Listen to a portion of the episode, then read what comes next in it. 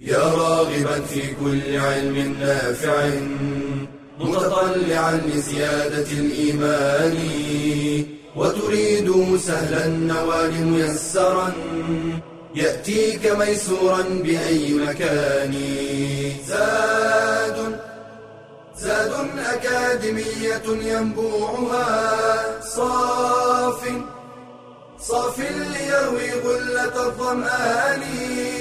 والسنة الغراء شارحة له فهما لنا من ربنا وحيان. بشرى لنا زاد أكاديمية للعلم كالأزهار في البستان.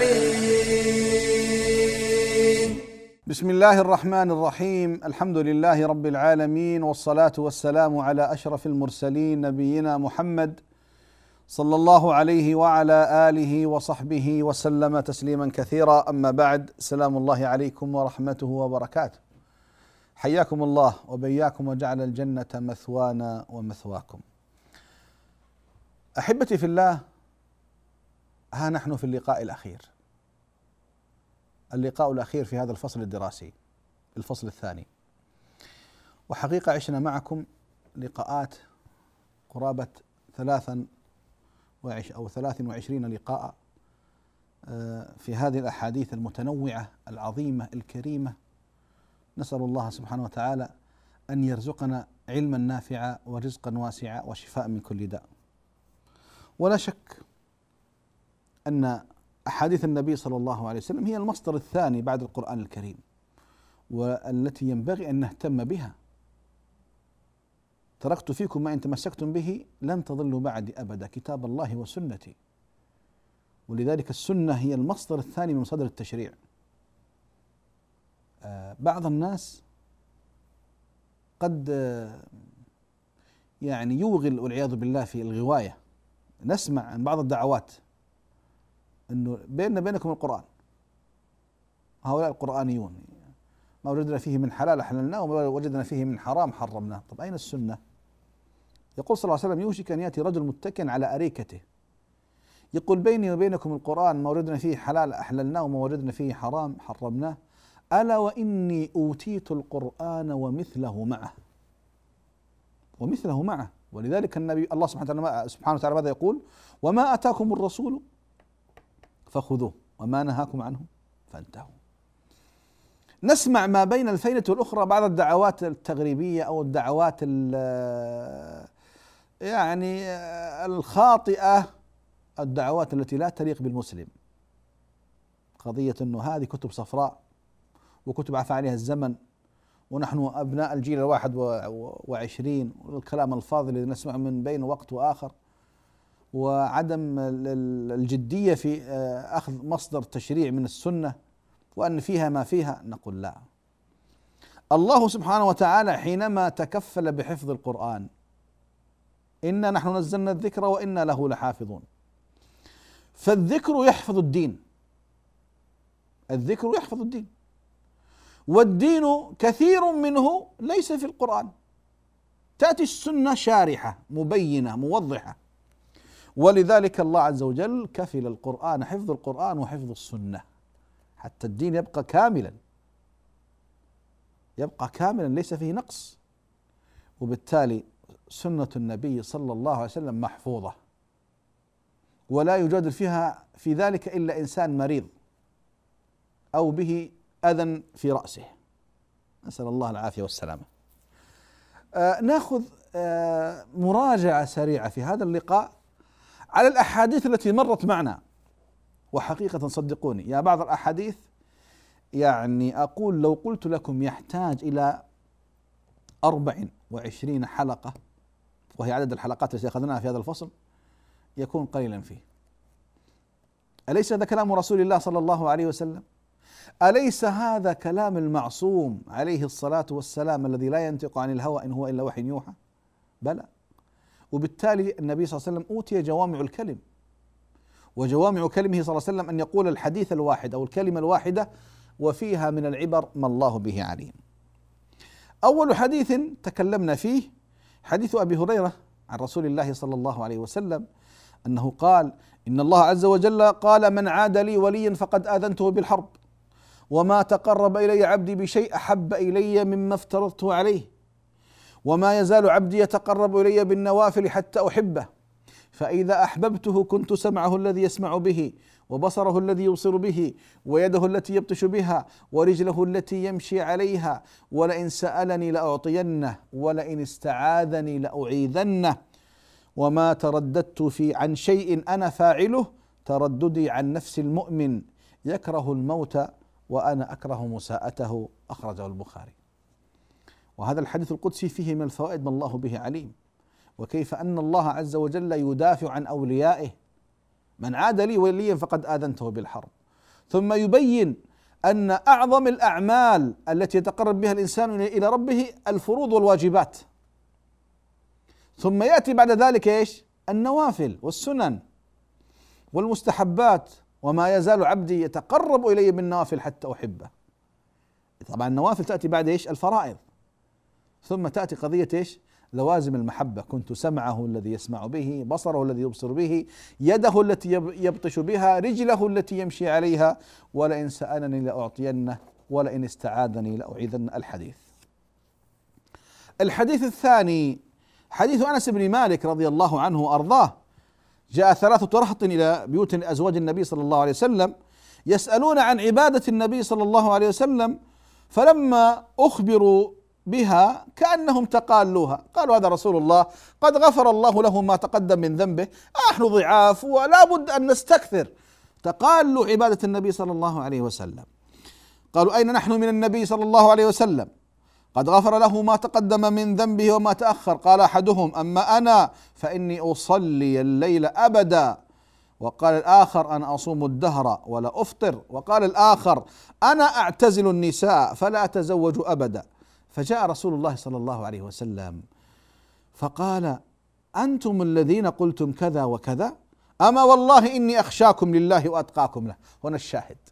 أما والله إني أخشاكم لله وأتقاكم له لكني أصوم وأفطر وأصلي وأرقد وأتزوج النساء فمن رغب عن سنتي فليس مني. إياكم الغلو.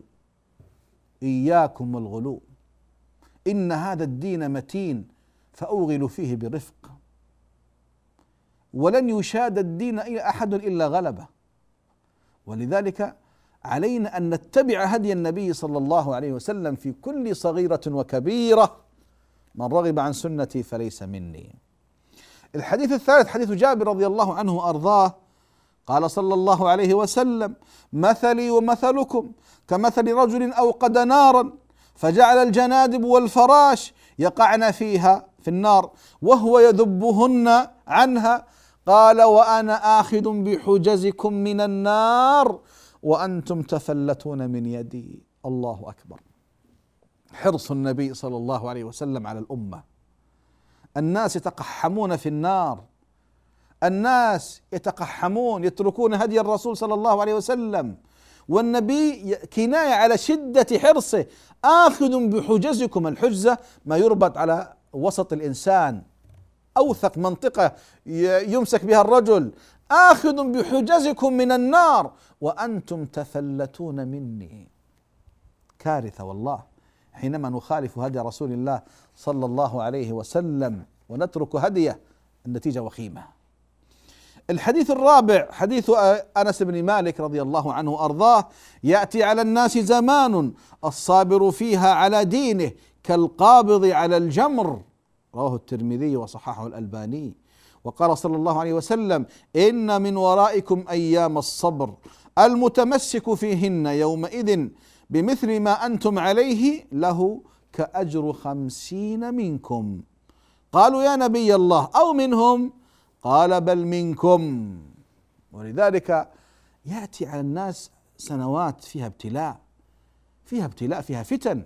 فالذي يتمسك بدينه سيبتلى. لكن النتيجة نتيجة عظيمة. إنما يوفى الصابرون أجرهم بغير حساب. سبعين منكم خمسين منكم. لا منهم لا منكم أنتم. الصحابة الكرام رضوان الله عليهم. فاصل. ثم نعود إليكم بإذن الله تعالى.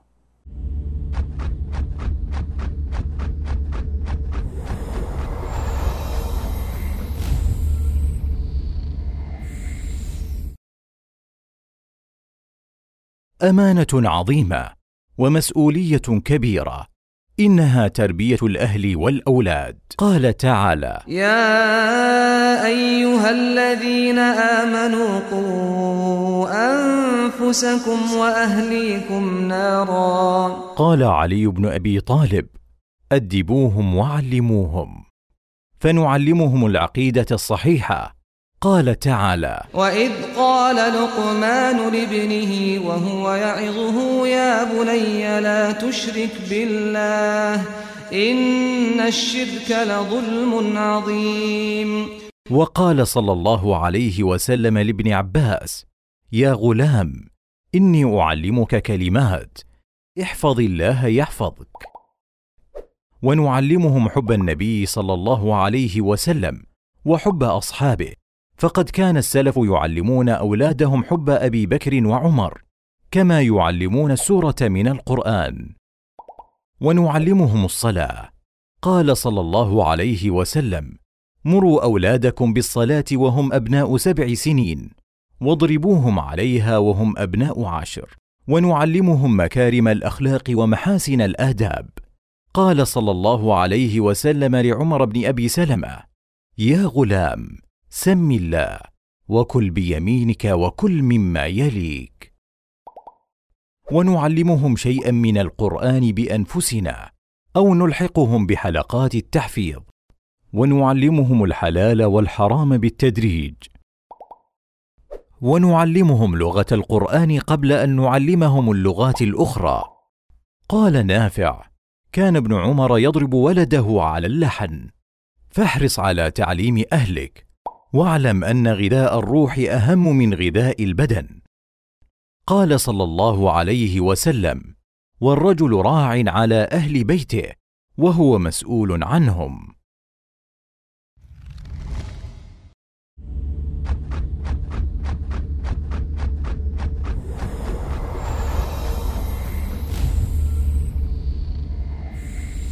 بسم الله الرحمن الرحيم. الحمد لله والصلاة والسلام على رسول الله.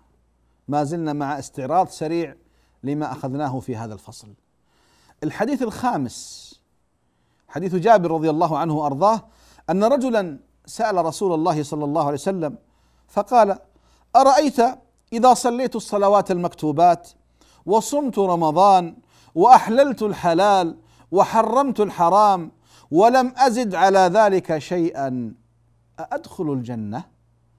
قال نعم قال والله لا أزيد على ذلك شيئا رواه مسلم.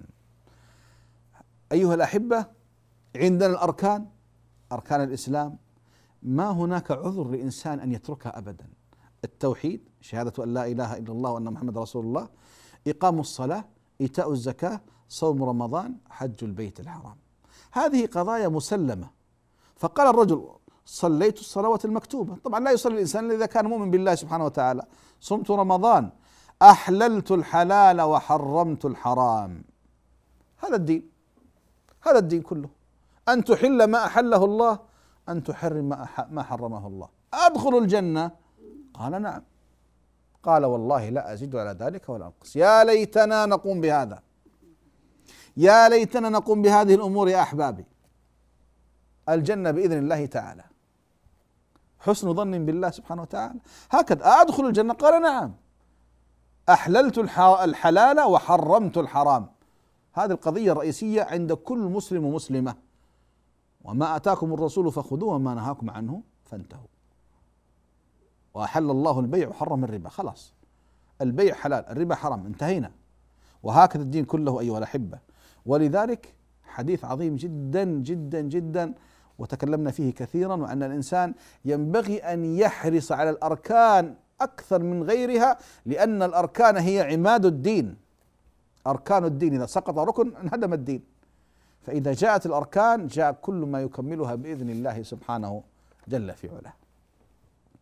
الحديث السادس حديث أبي هريرة رضي الله عنه وأرضاه أن رسول الله صلى الله عليه وسلم كان يقول الصلوات الخمس والجمعة إلى الجمعة ورمضان إلى رمضان مكفرات لما بينهن إذا اجتنبت الكبائر.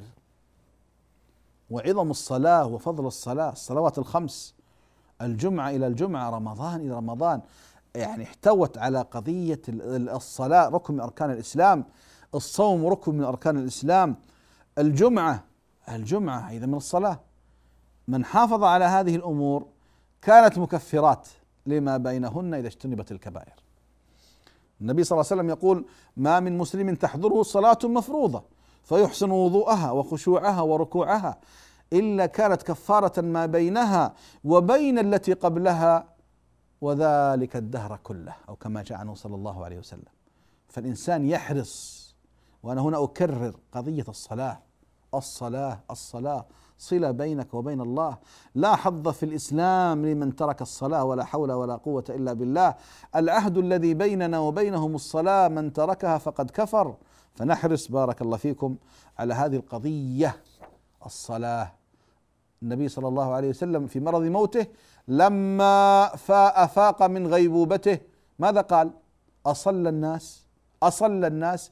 القضية الكبرى في حياة النبي صلى الله عليه وسلم والهاجس الكبير الذي قاله بعد أن فاق من إغماءته أصلى الناس. آه قضية ما هي سهلة. ليت قوم يعلمون. ليت الشباب يعلمون بهذه القضية. الذي يفرط في الصلاة والذي يضيع الصلاة. أين أنت من دين الله عز وجل؟ الصلاة صلة العبادة الوحيدة التي فرضت في السماء السابعة. واعلموا أن خير أعمالكم الصلاة. الحديث السابع. حديث أبي هريرة رضي الله عنه أن رسول الله صلى الله عليه وسلم قال ثلاثة حق على الله عونهم. ثلاثة. المجاهد في سبيل الله والمكاتب الذي يريد الأداء الذي يريد الأداء والناكح الذي يريد العفاف. هؤلاء ثلاثة حق على الله أن يعينهم رجل مجاهد في سبيل الله في سبيل الله. مو في سبيل الشيطان ولا في سبيل الدنيا ولا في سبيل الهوى لا في سبيل الله. والمكاتب الذي يريد الأداء إنسان كان كان مملوكا فاتفق مع مولاه أن يعتقه نظير مبلغ محدد. هذا سيعينه الله عز وجل.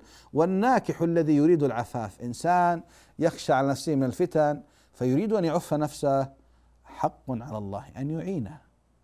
اذا هذه قضايا مسلمة. لابد أن نأخذها بالتسليم المطلق. ما هو يمكن؟ لا تسليم مطلق. نسأل الله أن يعين المجاهدين في كل مكان وأن يسددهم وأن ينصرهم على عدوهم وعدو الله سبحانه وتعالى وأن يحفظ أبناءنا وبناتنا من الفتن. الحديث الثامن.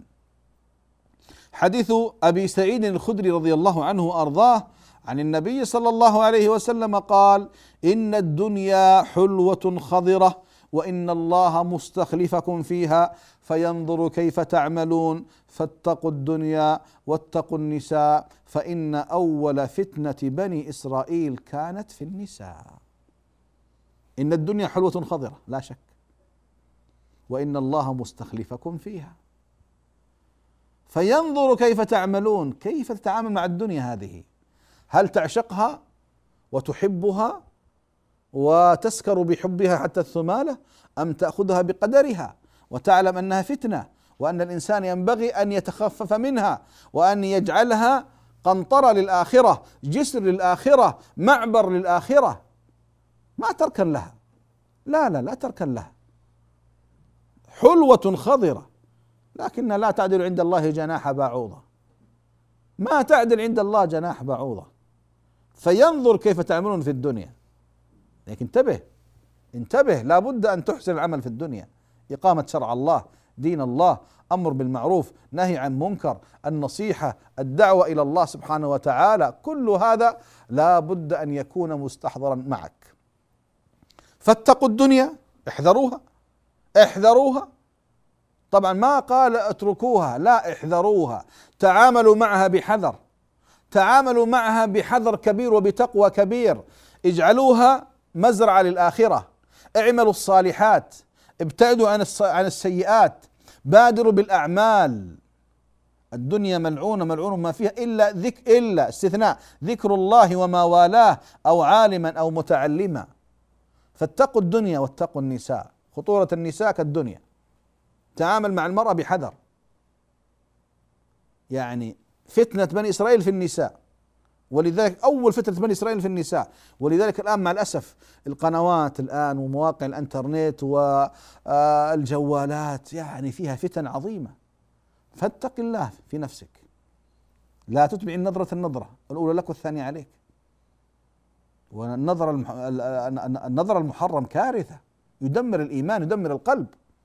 ومع الأسف أعداء الإسلام فتحوا لنا هذه هذه الأمور. فتحوا على مصراعيها. فما يحفظك منها بعد الله سبحانه وتعالى إلا تقواك وورعك والمراقبة لله سبحانه وتعالى. فاتقوا الدنيا واتقوا النساء. نعم. بعض الناس ربما يواجه فتن كثيرة لكن ما يقدر يواجه فتنة النساء. ولذلك احذر. احذر تسلم. احذر تسلم. اتق الدنيا واتق النساء. هذه قضية خطيرة جدا. في هذا الزمان كما قلت لكم القنوات الفضية الآن بالآلاف مواقع الإنترنت بالملايين. إذا ما نقول اللهم سلم سلم. اللهم سلم سلم. نقف ثم نواصل بعد الفاصل بإذن الله تعالى وصلى الله على محمد.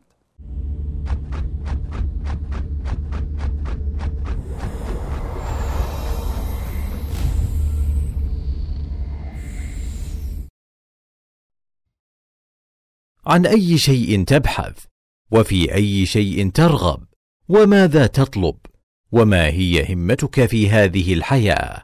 فالمسلم يحب المعالي ويسعى إليها. قال صلى الله عليه وسلم إن الله يحب معالي الأخلاق ويكره سفسافها. واعلم أن طلب العلم لا ينتهي بل هو مستمر إلى آخر العمر. قيل للإمام أحمد وهو يحمل محبره إلى متى؟ فقال مع المحبرة إلى المقبرة ولا يعوق كبر السن عن طلب العلم إذا توافرت الهمة فلا أن تموت طالبا للعلم خير من أن تموت قانعا بالجهل. وذو الهمة في الطلب يهتم بجمع الفوائد وقراءة المطولات قال أبو عبيد. ربما كنت أستفيد الفائدة من أفواه الرجال فأضعها في الكتاب فأبيت ساهرا فرحا بتلك الفائدة. وقال الخطيب البغدادي قرأت على إسماعيل بن أحمد صحيح البخاري جميعه في ثلاثة مجالس. ومن المهم المداومة على طلب العلم فالقليل مع المداومة خير من الكثير مع الانقطاع. قال عكرمة طلبت العلم أربعين سنة وقال أبو العباس النحوي ما فقدت إبراهيم الحربي من مجلس لغة من خمسين سنة فاطرح عنك الكسل واحرص على دراسة العلم وإحسان العمل.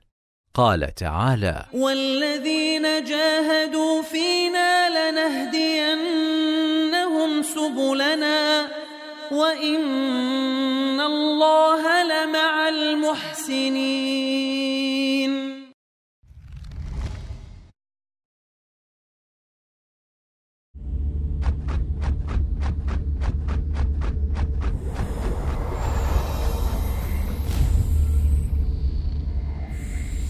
بسم الله والصلاة والسلام على رسول الله وعلى آله وصحبه ومن والاه أما بعد سلام الله عليكم ورحمته وبركاته. ما زلنا مع مراجعة سريعة إلى أو مع احاديث النبي صلى الله عليه وسلم. الحديث التاسع حديث عبد الله بن عمر رضي الله عنهما قال: أخذ رسول الله صلى الله عليه وسلم بمنكبي أو بمنكبي فقال: كن في الدنيا كن في الدنيا كأنك غريب أو عابر سبيل، كن في الدنيا انتبه كأنك غريب أو عابر سبيل. وكان ابن عمر رضي الله عنهما يقول: إذا أمسيت فلا تنتظر الصباح وإذا أصبحت فلا تنتظر المساء. وخذ من صحتك لمرضك ومن حياتك لموتك. أحسن التعامل مع الدنيا لا تمل إليها كثيرا. احذر منها كن في الدنيا كأنك غريب أو عابر سبيل. لا لا تشرق بحبها. احذرها. فاتقوا الدنيا واتقوا النساء.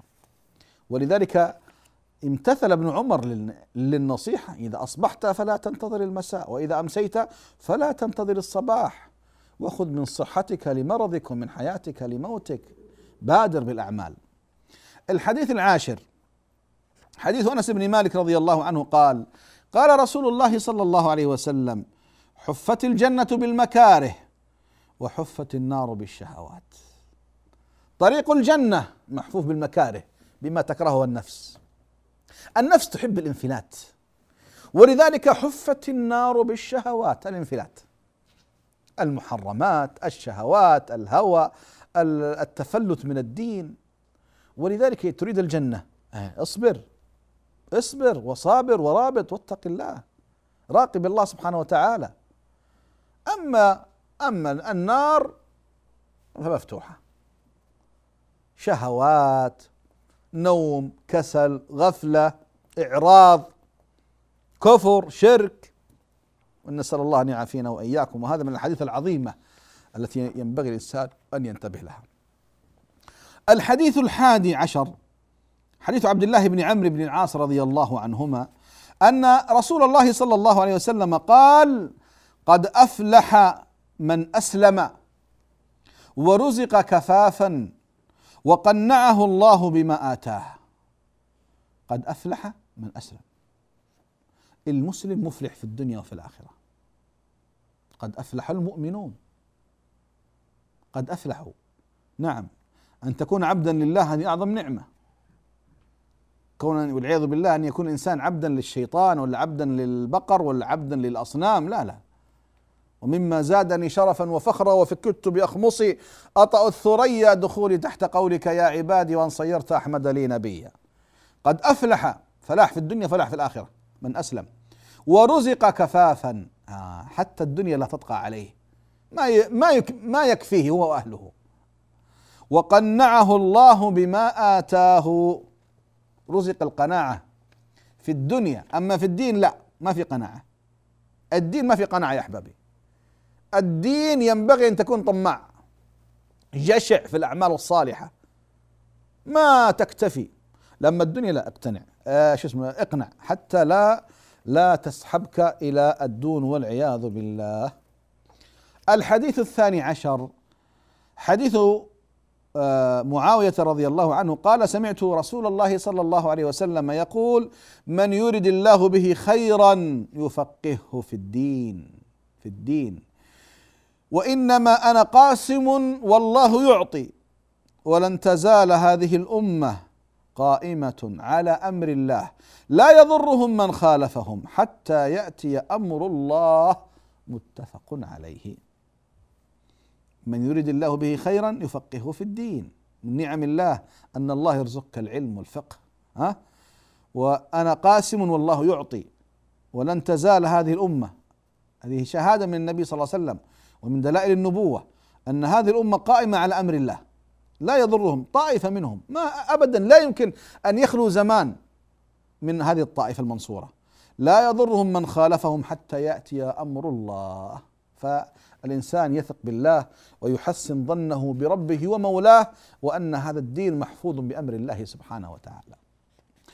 الحديث الثالث عشر عن عدي بن حاتم رضي الله عنه قال قال رسول الله صلى الله عليه وسلم ما منكم من أحد إلا سيكلمه الله. ليس بينه وبينه ترجمان. فينظر أيمن منه فلا يرى إلا ما قدم. وينظر أشأم منه فلا يرى إلا ما قدم. وينظر بين يديه فلا يرى إلا النار تلقاء وجهه. فاتقوا النار ولو بشق تمرة. وفي زيادة ولو بكلمة طيبة. آه. اذا سيكلمك الله. أعد لنفسك هذا الموقف. تنظر يمينك ما قدمت يسارك ما قدمت النار تلقاء وجهك. طيب ماذا أعمل؟ قال فاتقوا النار. يعني دائما اعمل اعمل ولو شيء يسير لا تبخل على نفسك. فاتقوا النار ولو بشق تمرة. يعني لا يمر عليك يوم وأنت غافل وأنت كسلان. لا يمر عليك لحظة ولا ساعة وأنت غافل لا. اتقي قال ولو بكلمة طيبة. كلمة طيبة ما نستطيع عليها. كلمة طيبة ولو أن أن تذكر الله أو تسبح أو تهلل أو تقرأ قرآن. إذا الإنسان يبادر فاتقوا الدنيا واتقوا النساء. بادر. اتقوا النار ولو بشق تمرة. المبادرة. الحديث الرابع عشر. حديث أبي ذر رضي الله عنه قال أن أناسا من أصحاب رسول الله صلى الله عليه وسلم قالوا للنبي يا رسول الله ذهب أهل الدثور بالأجور يصلون كما نصلي ويصومون كما نصوم ويتصدقون كما بفضول أموالهم. قال صلى الله عليه وسلم أوليس قد جعل الله لكم ما تصدقون؟ إن بكل تسبيحة صدقة وبكل تكبيرة صدقة وكل تحميدة صدقة وكل تهليلة صدقة وأمر بالمعروف صدقة ونهي عن المنكر صدقة وفي بضع أحدكم صدقة. قالوا يا رسول الله أيأتي أحدنا شهوته ويكون له فيها أجر؟ قال أرأيت من وضعها في حرام أكان عليه وزر فيها وزر؟ فكذلك إذا وضعها في الحلال كان له أجر. إيه. إذا كيف نحيل العادات إلى عبادات؟ بالإحتساب والنية. حديث عظيم جدا فيه من الخير الكثير ما لا يعلمه إلا الله. والحديث الخامس عشر عن أبي مالك الأشعري رضي الله عنه قال رسول الله صلى الله عليه وسلم الطهور شطر الإيمان والحمد لله تملأ الميزان وسبحان الله والحمد لله تملأان أو تملأ ما بين السماء والأرض والصلاة نور والصدقة برهان والصبر ضياء والقرآن حجة لك أو عليك كل الناس يغدو فبائع نفسه فمعتقها أو موبقها. ماذا نقول في هذا الحديث؟ كل جملة تحتاج إلى كلام. لكن لكن فيه خير عظيم جدا. الذكر وما أدراكم ما الذكر. سبحان الله والحمد لله. تملأ أو تملأان ما بين السماوات والأرض. فضلا عن الصلاة نور الصدقة برهان الصبر ضياء القرآن حجة لك أو عليك. كل الناس يغدو فبائع نفسه فمعتقها أو موبقها إما تبيعها للرحمن أو تبيعها للشيطان والعياذ بالله. الحديث السادس عشر حديث أبي هريرة قال صلى الله عليه وسلم كل سلامة من الناس عليه صدقة. كل سلامة. وكل يوم تطلع فيه الشمس تعدل بين الاثنين صدقة. وتعين الرجل في في دابته فتحمله عليها أو ترفع له عليها صدقة. قال والكلمة الطيبة صدقة. وكل خطوة تمشيها إلى الصلاة صدقة. وتميط الأذى عن الطريق صدقة. متفق عليه ولمسلم. ويجزئ من ذلك ركعتان يركعهما من الضحى. كل سلامة كل مفصل عليه صدقة. ولذلك الأعمال كثيرة. والإنسان لا يكسل ولا يبخل. يعني حتى لو كانت قضية إيش؟ مشيك إلى الصلاة ذكرك لله سبحانه وتعالى وهلم جرا الحديث السابع عشر عن أبي الحوراء السعدي قال قلت للحسن بن علي رضي الله عنهما ما حفظت من رسول الله صلى الله عليه وسلم؟ قال حفظت من رسول الله صلى الله عليه وسلم. دع ما يريبك إلى ما لا يريبك. دع ما يريبك إلى ما لا يريبك. دائما الصدق طمأنينة والكذب ريبة والعياذ بالله. حديث من أمهات الأحاديث. الحديث الثامن عشر عن أنس بن مالك أن رسول الله صلى الله عليه وسلم قال: من أحب أن يبسط له في رزقه وينسأ له في أثره فليصل رحمه. وصلة الرحم من أعظم العبادات كما أن قطيعة الرحم موجبة للعنات.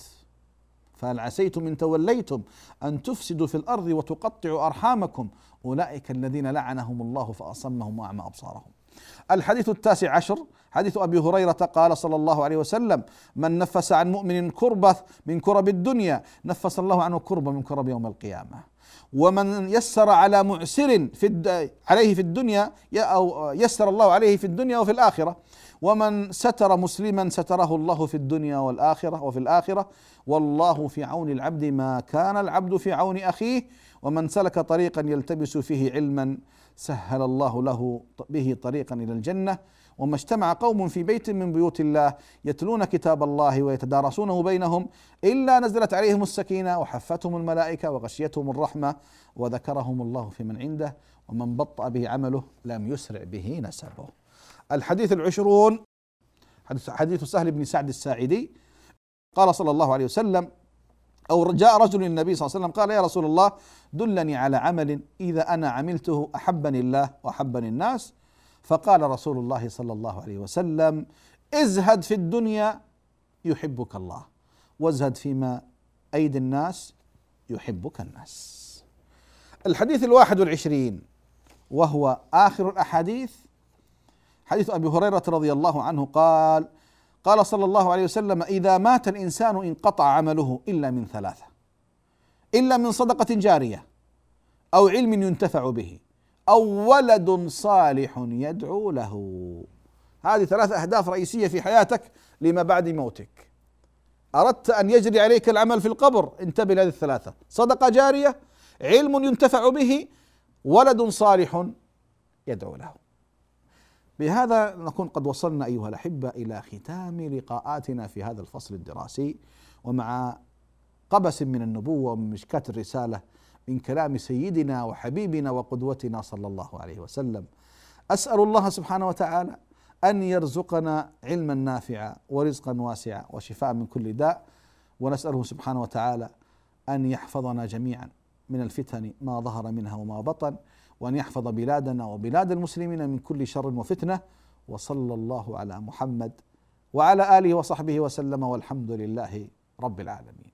يا راغبا في كل علم نافع متطلعا لزيادة الإيمان.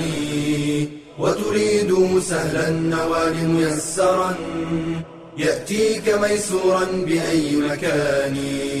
زاد زاد أكاديمية ينبوعها. صاف صاف ليروي غلة الظمآن.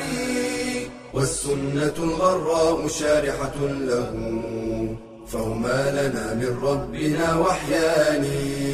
بشرى لنا زاد أكاديمية للعلم كالأزهار في البستان.